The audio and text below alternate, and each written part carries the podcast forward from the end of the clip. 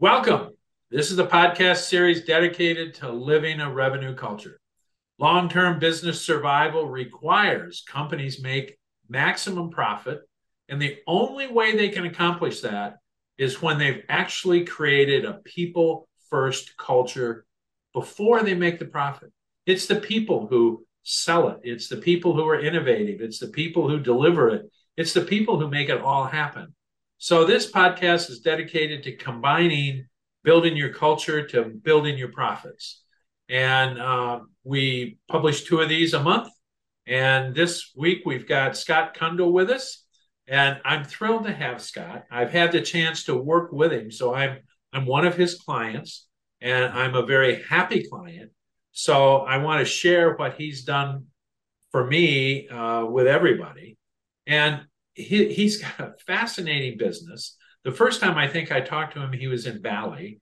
And then I talked to him a few months later, and he was in Ireland and then in uh, Florida and now back to his home area, which is South Africa. And he runs this global business that's a combination of technology and lots of humans who are engaged in relationships with other humans. And it's called My Most Trusted Net. And it's software and it's, it's process, and it's really fascinating. And the best part for me is it gets results. And so I think he's got some things to help us understand. So welcome, Scott. No, thank you so much, Rick. And I just want a quick shout out to you and just congratulate you for uh, really becoming not just in the US, but the global go to guy for all things CRO. That's a really, really impressive uh, um, reputation that you've built internationally, and it's it's just testimony testimony to you, Rick, as a character, as a human being, your perseverance, your hard work, and also, of course, your expertise and your wisdom. Well, thank you for that. And the other thing I have to say, just to kind of kick this off and put it in perspective, is in addition to all Scott's business uh, success, he's a two times bronze medal winner in Kung Fu at in a, at, in China, I believe, a few years back, and he's mixed that into the business. So as as we go through today, I think you're going to hear some of the lessons that he learned from that level of competition. So uh, we're we're with a, a, rare guest today. So uh, so Scott, given this combination of your your global presence, your unique business model, your history, competitive history, tell us how you got really to where you are today and what does it look like that you're doing today Wow, that's a big question, Rick. So, how did we get into it? Well, I've always been an entrepreneur, so I've never really um, uh, grasped the corporate world. I've worked with corporates before, I've worked in corporates, for corporates,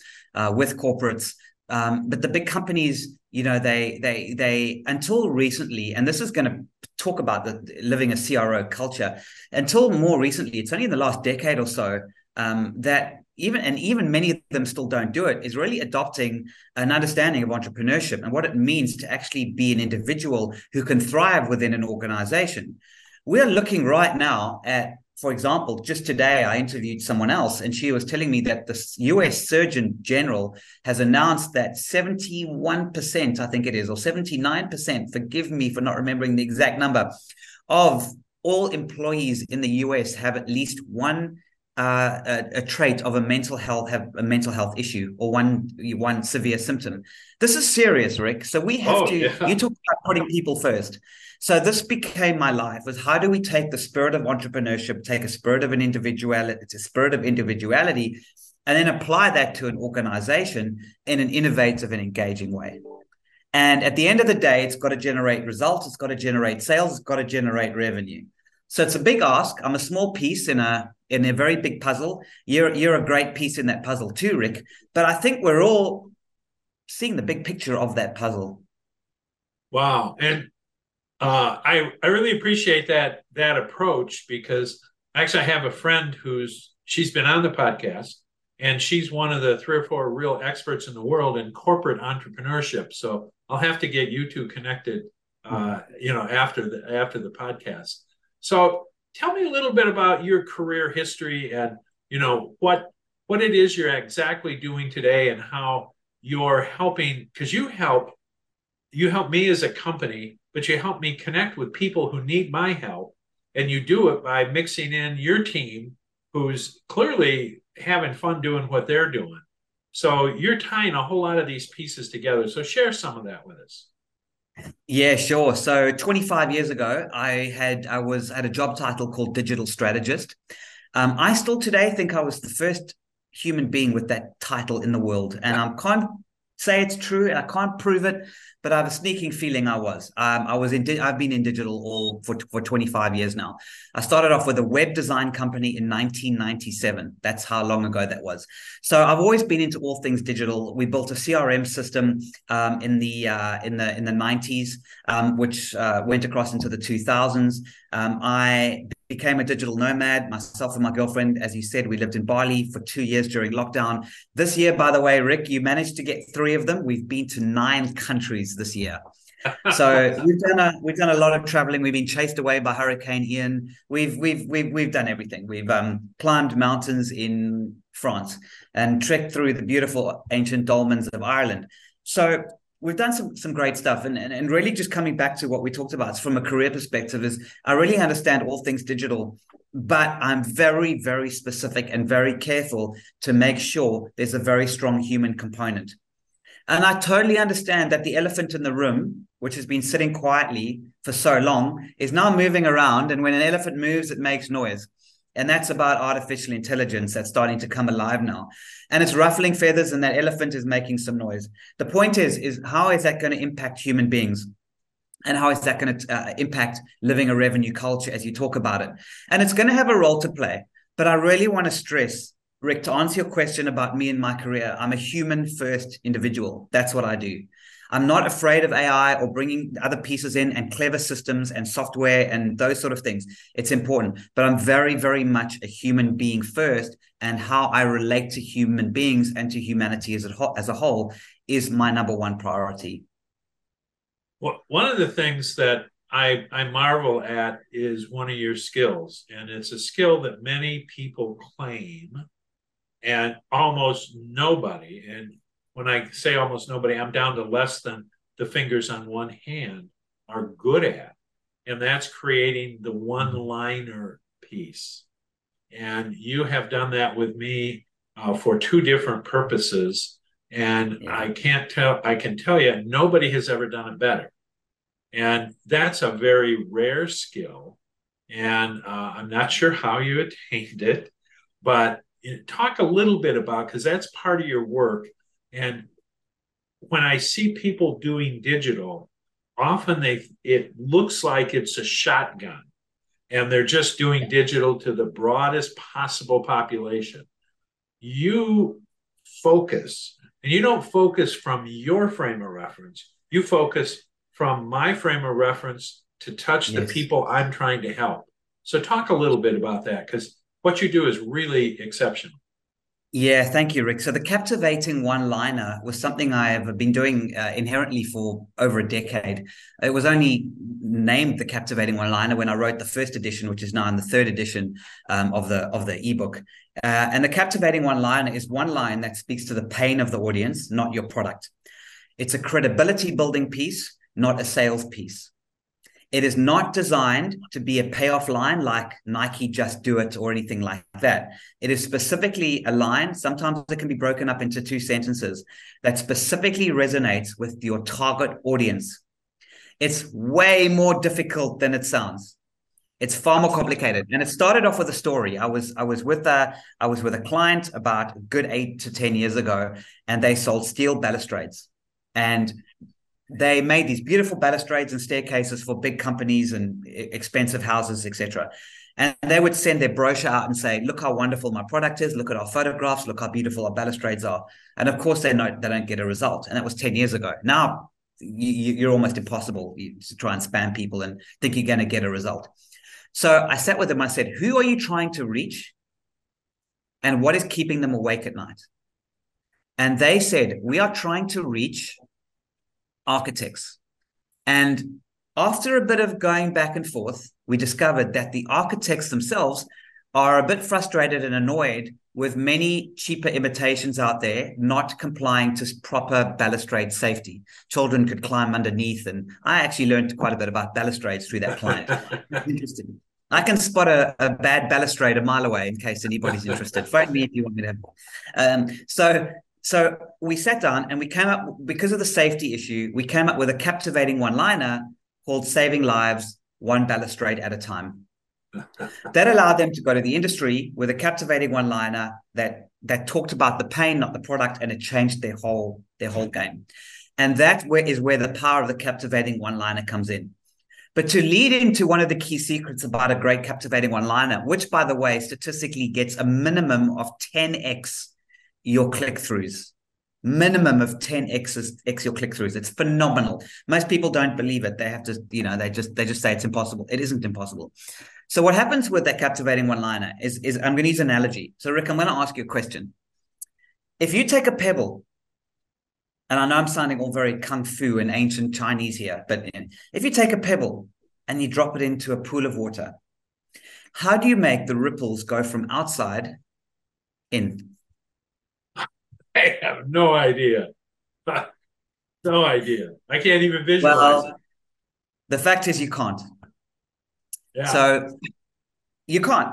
So why are we trying to be the outer ripples to everybody that we're meeting connected to? Where where where we are we we say we can help a, a, a target audience that's too big, it's too grandiose. Um, we're, we're not niching ourselves properly down. And now what happens is when you when you try to try, try to try to go out there and say my company or I as a salesperson I can help you fix this and I can fix this and I fix this because I hopefully I'll get the business here or here or here. It doesn't work because what you have to do, especially as a salesperson or anybody that's in charge of revenue, is once you're in the outer ripples, right? You then got to prove to them that you really are good enough to solve that one specific problem. And you can't do that. It doesn't work. You can't go from the outside to in. But right. if you're specific and you know who you want to reach, how you're going to help them, what their pain is, like a specialist doctor, a heart surgeon, a brain surgeon, somebody who really is specialized, that becomes your pebble, specific, drops in the water, and then the ripples. And if it turns out that somebody is not quite in your target audience, but still needs what you have to offer, they'll still come to you and say, I'm not quite within your audience, but can you still help me? They'll still ask you that question, can you still help me? In which case you go, yes, I can. So, in other words, Rick, you're still going to capture the outer ripples, but you're never going to make those ripples by trying to go outwards in. Uh, I, I love that. And it's, um, you know it's part of the work that we always do is you know we start we talk about starting from the buyer's frame of reference which is that single point. It's what do they really want? And then how do you message to them? And we tell people to do that but we don't tell them how to do it and we can't show them how. And i, I want to uh, be a, te- a testament to what you just said because you have driven i mean i've spent well over a hundred thousand dollars in the last few years trying to do what you just talked about. And you're the first organization that's actually helped me do that. And you've multiplied the number of people that i'm now in communication with by 10 easily. So you know i can i can testify to the fact that what you're talking about you're actually able to deliver on.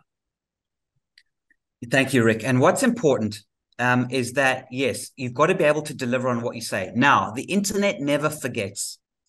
So if you go out there with a kind of hard automated, spammy, one size fits all to everybody, whether it's LinkedIn or social media or whatever, if you try to do business with that person a year, two years, five years, 10 years down the line, and that person happens to look at their feed or, or, the messages that you sent them in the past and it's listed with all these spammy hot that that relationship is is is is is hurt immediately. So don't do it. There's no need to do that. But with the captivating one liner that allows you to just simply go and say hi my name is rick rick mcpartlin i've just written this article or made this video entitled x. I'd love to share it with you. If that captivating one liner is strong enough it does the work for you. You're sharing content one on one, you're connecting with people, but you're resonating with them with that pebble. that gets them to go, wow, okay, this Rick guy knows his stuff, professional, well organized, backs up this crazy statement that he's just made with real stuff. I might just take his call. You know, Scott, it's it's it's embarrassing for me to say that what you just said is disgustingly true in my history. I hired a guy yeah. back in 2016 and he just convinced me that what we had to do was this long, spammy, you know, to me it was very uncomfortable, but he was the expert. So I I I got weak and you know, we tried it. Now, today, every week, because you're sending me so many people now, these people are coming in and in the messaging trail, when I look at them, I see this ugly message we sent out in 2016 and it's still there. It hasn't gone away. I can't get rid of it. And every time I see it, my stomach knots up. Yeah. So. But now, now contrast that, Rick. Contrast that with what we did together, right? Now, what all we did when we when we used this methodology, and, and LinkedIn is just the one example, and those those messages that we connected with for to new people. All we did was we said to them from from your LinkedIn profile, of course. Hi, my name is Rick McPartlin. I've just made a video entitled "The CMO to CRO Upgrade." Without the certification, you won't get a reserved seat at the leadership table. May yeah. we connect? Now, now, what that captivating one-liner does is, first of all, it can stay there forever. It's it's a great piece of work. It's a great line. It's not a sales pitch. It doesn't matter if the internet doesn't forget, uh, right? Never forgets. It's fine. No. It's, it's a great content that you shared with them. So, so this whole CMO to CRO upgrade and how it can get you a, a reserved seat at the leadership table is something that's poignant to them. And here's the trick: if somebody clicks on that, and this is where our software comes in, if somebody if somebody clicks on that captivating one liner, we can track that they clicked on it. They're only going to click on it if they want a CMO to CRO upgrade and they want to get a reserved seat at the leadership table. If yes. they don't have those two requirements, they're not going to click. So by clicking, it's telling us that they are ready for you, at least in terms of their desire. They might not be ready financially, they might not be ready for a whole bunch of other reasons, but that's the first step of how the captivating one liner can unfold within an outreach program in a non spammy or non sales pushy way. Yes, yes, yes. And, you know, it's interesting as you're saying that one of the other uh, things that, that jumps up is when we talk about a revenue culture, we believe that the revenue culture is not just uh, shareholders and leadership and employees, but it also includes your customer. And yeah. so in this case, one of the things you and your software have done for us is not only do you get me connected with somebody on LinkedIn, but because they cared about that one liner and they cared about what the subject was, we also have their email addresses and so yeah. now we're able to, they'll see the this particular podcast. They'll know this yeah. podcast is there and they know our blogs are there. So that we're we're without being pushy or in somebody's face. When somebody said, I really care about getting that seat at the table, we're helping educate them yeah. at no cost to them. And someday, if they're ready, then they can come back and say, Hey, I want to go get certified. But between now and then, all we're doing is trying to make them smarter and, and see if we can provide them some value. So your your combination of the one liner and the software, and I'd like you to talk a little bit about the software because I've been in the the CRM business since the early 90s when it was called Salesforce Automation. And I've been through every revision of it up till today. And what you do in your software you know, maybe there are things that have a whole bunch more tangential stuff hung on the outside, but yours gets the work done in a simple, easy uh, way that's as focused as your one liner is. So I, I'd love to have you kind of tie some of those pieces together because when we talk about a culture, you're tying mm. the cultural pieces together. Oh, thank you, thank you, Rick. Yeah, and and I know this is you, you've you've you've very graciously made this about me. I really want to also make this about you and your your understanding of of, of obviously living a revenue culture, which is which is what you're all about. Um, but in terms of our, our software, it's really about the ability to do two things, and we call it R and R. It's reputation and referrals. That's ultimately what you're looking for here: is repu- build your reputation and or get referrals. And you can't have really have one without the other, can you? I mean, you can't really have a great reputation and nothing gets ever done with it. It's no point. If no one's referring you, what's the point of having a great reputation? That's the point of it. Um, because a reputation, by definition, is the is the is the the, the pebble moving outwards. Um, and of course, referrals are the greatest form of business that you can get. So what our software does is it works with LinkedIn to do those two things. It builds your reputation, generates referrals. Um, now it doesn't automate the referral part of it. It still needs a human being to work with it, finding strategic people to put you in touch with, etc., etc. But it, it shortcuts that process. And one of the ways it does that is, it, is we've created a network, which is what we think LinkedIn should have been it's it really is a network of trusted connections all connected with themselves. So no bots no spam no automation no uh, salesy sales pitches um, no fake profiles human to human con- contacts. Now each individual that joins us adds some of their trusted connections and then when they connect to other trusted connections like on linkedin where you have your first degree and second degree the problem with LinkedIn is your secondary degree connections, you can have thousands of them. You only know a handful of them. Right. So, what we've done is we've separated those and created a separate database of trusted connections. So, Rick, you can see my trusted connections, I can see yours, and you, as we generate more trusted connections, we can see each other's trusted connections and proactively generate referrals. Yep. So I can go to the database and I can say, who's Rick looking to get in touch with? While he's looking to get in touch with VPs of sales, he's looking in touch with CFOs, uh, CEOs, whoever it needs to be. We can then look for those people within our database, see who we think Rick should get in front of. And if we can't reach them directly, we introduce you to their trusted connection. And then you work with that trusted connection and they take you through a warm referral to that individual. This to me is the game changer of the future because it's all going to come down to warm referrals. People cold calling, it's you got to you got to be good to get that right. Facebook advertising, social media advertising, LinkedIn advertising, massively expensive, difficult to get an ROI. Unless you have a big budget, it's those sales are becoming difficult. You still need the human to human interaction. You still need a lot of content on link on, on the internet because people make those buying decisions first. But nothing beats a warm referral. And that's how we yep. do it. Yep, yep, yep, yep.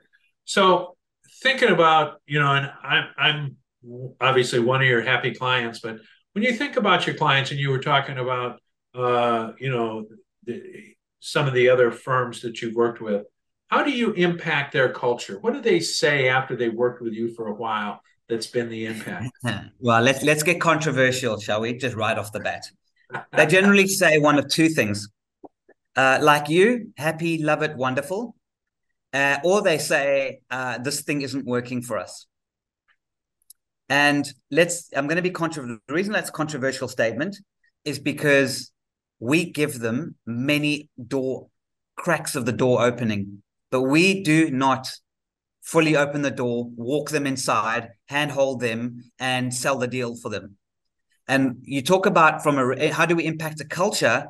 They don't. They say we don't work because they do not have a culture of going after sales. They will leave leads sitting there for days, weeks, sometimes never touching them, and that is a massive cultural issue that I see in many organizations. The hunger to chase even the sniff of a good quality lead. It's just not there. Rick, I don't know. You, have got more experience in this than I have, but what I've seen is that, wow, I don't know how much money they're leaving on the table. Yeah. Organization, I mean, to have a revenue culture, you have to be able to um, define the roles in the culture that are necessary to create the outcomes and then find people who are passionate about doing that work. And we see lots of organizations uh, where there's no one in the organization who wants to have a conversation with a customer to what we use the term create a joint statement of work, sit down across the table from them and, and look at them and talk about if this is what you're trying to accomplish, and we know how to do that, but we have to work together. I mean, working with you, you defined my role as the things I had to create for you and the timeframes yeah. I had to live within. And so many people haven't built that into their their organizational DNA, and they just somehow expect these things to happen uh, almost accidentally or you know for some other way. So tell me now, you know, you mentioned you it. yeah. you mentioned the other day that your experience in kung fu competition has impacted your business. Can can you elaborate on that a little bit? So, Rick, when I was with my my teacher who couldn't speak a word of English because he came from China um, many years ago, uh, after training with him, doing many private lessons with him, you know, asked him where this massive power comes from because in in in in kung fu you have something called Fajing energy which is explosive power explosive energy. That's the ability to break boards and the one inch punch of the movies those sort of things. All of which is completely real by the way. Um, and how do you generate this power? Um, and he said the movement creates the power and he used the illustration of a waterfall. Now if you take a waterfall and you watch the water right from the top to the bottom that water is falling down okay but if you watch it and your eyes follow it you'll see it looks very tranquil so it can be 100 feet high and that water falls down. Doesn't it doesn't from the top till just before it hits the water, completely tranquil until it makes a huge splash at the bottom. That's where your power comes from. It generates momentum, but it does it softly and gently. And that's how we do things. Generates momentum slowly. It looks like nothing's happening. It looks like it's just water. There's nothing going on until it makes a splash. And that is how it impacts our organization. It's the ability to make that splash. Now, within an organization, you have many little droplets of water. If they're all falling together, and a, a waterfall can go up, by the way, because you can punch upwards and you can punch sideways. So waterfall doesn't have to just go down. In real life, in the real world, it goes down, but in in kung fu, the waterfall can go any direction. But if if, if all those droplets of water are sticking together and they're all synchronized and they're moving together at the same time, the splash is amplified by a monumental factor. So that's what we look at doing in an organization. Those little droplets of water need to stick together and they need to move together to make that big splash. Now, what gets in the way of that? Well, if in a waterfall, you have rocks that stick out and they can create an obstacle of that path. And then some water sprays a different direction. Same kind of concept. So you have this waterfall. And if that waterfall falls down, the splash at the bottom is incredible. That is how to create massive power in Kung Fu. And that's the same concept on how to do that within an organization. You know, um, I, I'm fascinated by that story because in, in I'm sure in all of our lives there are certain things that will never leave our memory. And one of the ones that is never going to leave my memory is we were on Lake Powell, and I don't know if uh, Lake Powell is a huge reservoir uh, really back behind the Grand Canyon. So it's it's canyons and you know fjords and the canyons are hundreds of feet high. And then there's this lake that's 300 miles long in the middle of it. And we were in one of the fjords on that lake and we didn't real it looked like a beautiful day to us but someplace in the area there had been a monsoon storm. And the, the water from the monsoon storm must have run miles because we didn't even know the storm was around. But it came over the mountain or the the ridge of this fjord where the um, the walls of the canyon were two or three hundred feet high, and all of a sudden, all around us, there were over a dozen of these waterfalls. And the largest of those waterfalls, I mean, we're sitting there kind of watching this, and this hmm. one huge one starts and we actually saw it where there was no waterfall. We got to watch it come down and and go into the lake. And what was astounding was the perspective we got it missed a 60 or 65 foot houseboat that was somebody's private boat that probably cost three quarters of a million dollars. It missed it by a few feet. And it was clear that had this waterfall hit this boat, that boat would have been splinters. And I just never seen that kind of power generated. And it was exactly what you said. It was this, it was this beautiful, tranquil until it hit the water. And then you're going, oh my gosh, how frightening for that boat that was just a few feet away and just missed it. Yeah. How frightening for the competition if all the key members of your team act together and are focused in that way and live that revenue culture, like you say, and are orchestrated correctly with no obstacles in the way to remove them. That's the same type of power that's generated in Kung Fu. That's the, the way they broke that board is the same way they break bricks. People break bricks and, and things with their hands. It's it's it's extraordinary. They're capable of some incredible things, um, and I'm loving that this analogy has resonated with you, Rick. Yeah, and one of the things that just made me think of is when you were talking about creating the one-liners, and we're talking about culture um, we can create the one liners and the one liner can have great power and it can create results. But do you find some of the organizations you work with aren't good at building the essence of the one liner into you know and you're talking about people who don't follow through. You know it seems like when you create these great one liners the organization should be aligning themselves they should have aligned before I mean, hopefully you're capturing their essence in it. But yeah, okay. That's so. Here's here's the thing. That's a good. That's a good point. The thing is, in order for a one-liner to work really well, you've got to have that pebble, which has now been upgraded to waterfall. The waterfall is the correct analogy. I use the pebble to begin with because it's easier to understand, but the waterfall creates the ripples underneath, and you can't you can't go you can't go backwards up back up the waterfall. So, so, you have to be specific. So that captivating one-liner with that very specific stream, very specific focus that makes that splash, um, should be integrated into a company. But companies don't like to specialize; they refuse. It doesn't. You said yourself that you saw many different waterfalls, and a company can yeah. have many different waterfalls, but that's what that's not what most organizations want. Most organizations want one uh, waterfall done properly that makes a huge splash that encompasses everybody and gets all the revenue, and then they they take over the world. But in reality, that's silly. It doesn't work like that. You've got to have laser focused, very specific streams, people, teams of people working together. So the answer to your question, Rick, is very few organizations have that in place. Yeah, I mean that that's you know that's the power. I'm so glad we're having this conversation because that's the part of this podcast that is really hard to get organizations to do.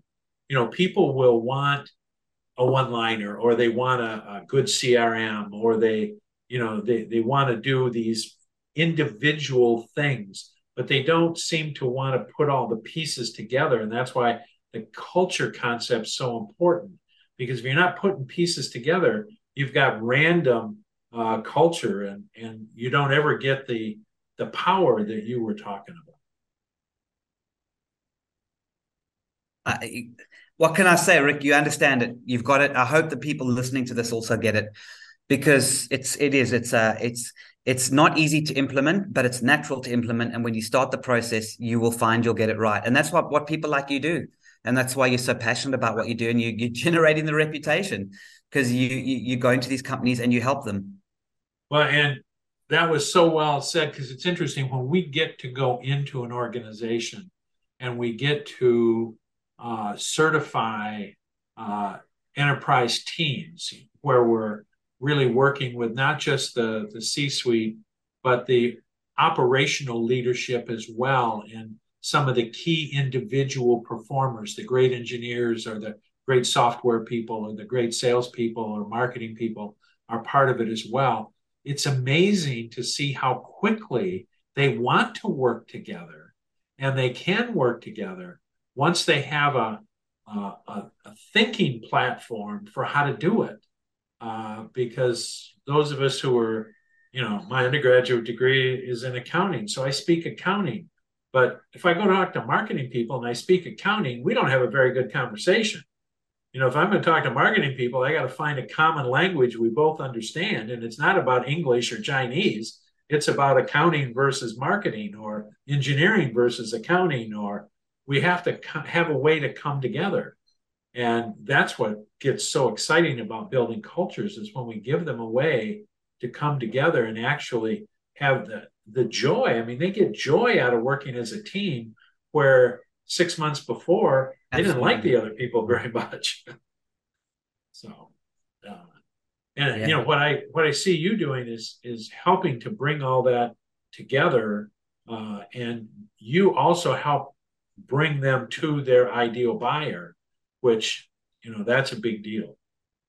No, thank you, Rick. I don't want to overstate what we do because there's still a lot of work from the team and the and, and the and the organization to do it. You know, we start the process, but you know, with the referrals, with the warm introductions, with the way that we do it, it's just a different approach. It's just not something that people are used to.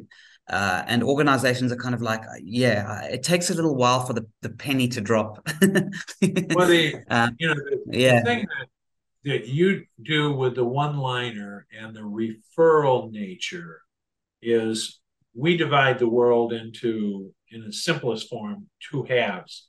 One half is very commoditized, very transactional, and it doesn't take much referral. It's I can I can if I need to buy copy paper, I can look up copy paper online. I can figure out it's a 20 pound. I can figure out if they sell it by 500 a unit or 10,000 a unit. I can figure out pricing. I don't need to have a lot of help or conversation or I don't need your wisdom along with it. I can buy copy yeah. paper by myself. But if I'm on the other side, which our business is, where we we are trying to create solutions to people's problems, we're trying to partner with them to make the world better. I need referrals. I need the right referrals to the right people. And so yeah. if, if I'm on the we call it the the thought leadership side of the equation, I need a source to meet the right people at the right time. If I'm on the other side of the equation where I'm doing transactions, it's really about product availability is the quality good enough and the price. And you know that's one of the things we struggle with. And I just left a meeting yesterday with 20 companies, all of which are on the side where they're in the thought leadership, and they're all struggling with uh, some form of lead gen or how do I get introduced? Because all the lead gen is what you talked about earlier. It's my embarrassing uh, message that's still stuck out on LinkedIn that I wish I'd never done that cost me $10,000 to do it. And I'm still feeling the pain. So you're in a different place than others are. And I think it's important that cultures match their, their approach to uh, referrals or to leads or to their messages, and that doesn't happen very often. No, so, thank you, Rick. I appreciate that. So, what advice do you have? First, what advice do you have for either entrepreneurs or senior leaders of companies that they should be thinking about in this this crazy time? You know, um, people want to say, "Well, the pandemic's never seen anything like it." Well, then it's Inflation, never seen anything like it. Supply chain, never seen anything like it. You know, I, I look back since the year 2000, we've gone through dot bomb, 9 11, shooting war in the Ukraine, inflation, uh, you know, oil shortage. The list goes on. And so we're in a time where we better get good at doing our jobs because the world's going to throw a lot of stuff at us. And if we're not good at our jobs and we got all this crazy stuff, you know, it's going to be really hard. So, what advice do you have for the senior leaders? And I'm going to ask you the same question for, you know, what advice do you have for people just coming up in their careers? What should they be thinking about that, you know, they maybe didn't get educated on in school? Wow. Um, sure. I would like I would like you to, uh, to to those people to really look. I think and appreciate the fact that they are okay and that they're safe. Because the moment that you go into fear mentality, and this again is a martial arts lesson, the moment you go into fear mode, you're dead. And you need to know that you're safe, that you're going to be okay, and your families are going to be, your family will be okay, and you're going to have enough food to eat, and you're going to be okay. And you, you know, things change in organizations, but people can move, people adapt, and you can be adaptable to do that that's the best piece of advice I can get. God, they've never seen anything like it. They've never seen anything like it. And it's all about fear, fear, fear. You've got to reject that with everything you have and know that you are safe. That it, I that's like your one liner. It's simple, it's clear, and it's powerful. Uh, and that really applies to both the leaders and the new people. Yeah, absolutely. They've got to understand that. Well, if you're going to breed a revenue culture within an organization, your people need to know that they have that safety, that organizational safety and security. I I love that. And that of all the things I've heard in all the podcasts we've done, the simplicity and the power of that is is one of the best. So I, I thank you for that. So last last question for you. Is there any any I don't know how you're going to top what you just said, but is there anything else you'd like to leave us with today? Only that referral is the highest form of flattery. If in, in you, you if somebody refers you, it's the best thing that they can do for you. If they introduce you to somebody that they know that that and, and believe in you enough to give you that introduction, it's the highest form of flattery that you can have. Your mindset should be one of doing that for others and that will allow others to do it for you. Well again simplicity and power. And uh, i hadn't thought about that way but i guess that's why i keep trying to refer people to you so that's hugely appreciated and likewise rick likewise well i i thank scott i thank you for being here today i thank everybody for for joining us uh, there'll be another one and uh, we do two a month so you can watch for these uh, scott's will be uh, up, and it'll be our focus for the next two weeks, and it'll be online forever. So we hope you get a, a chance to enjoy it. Thank you.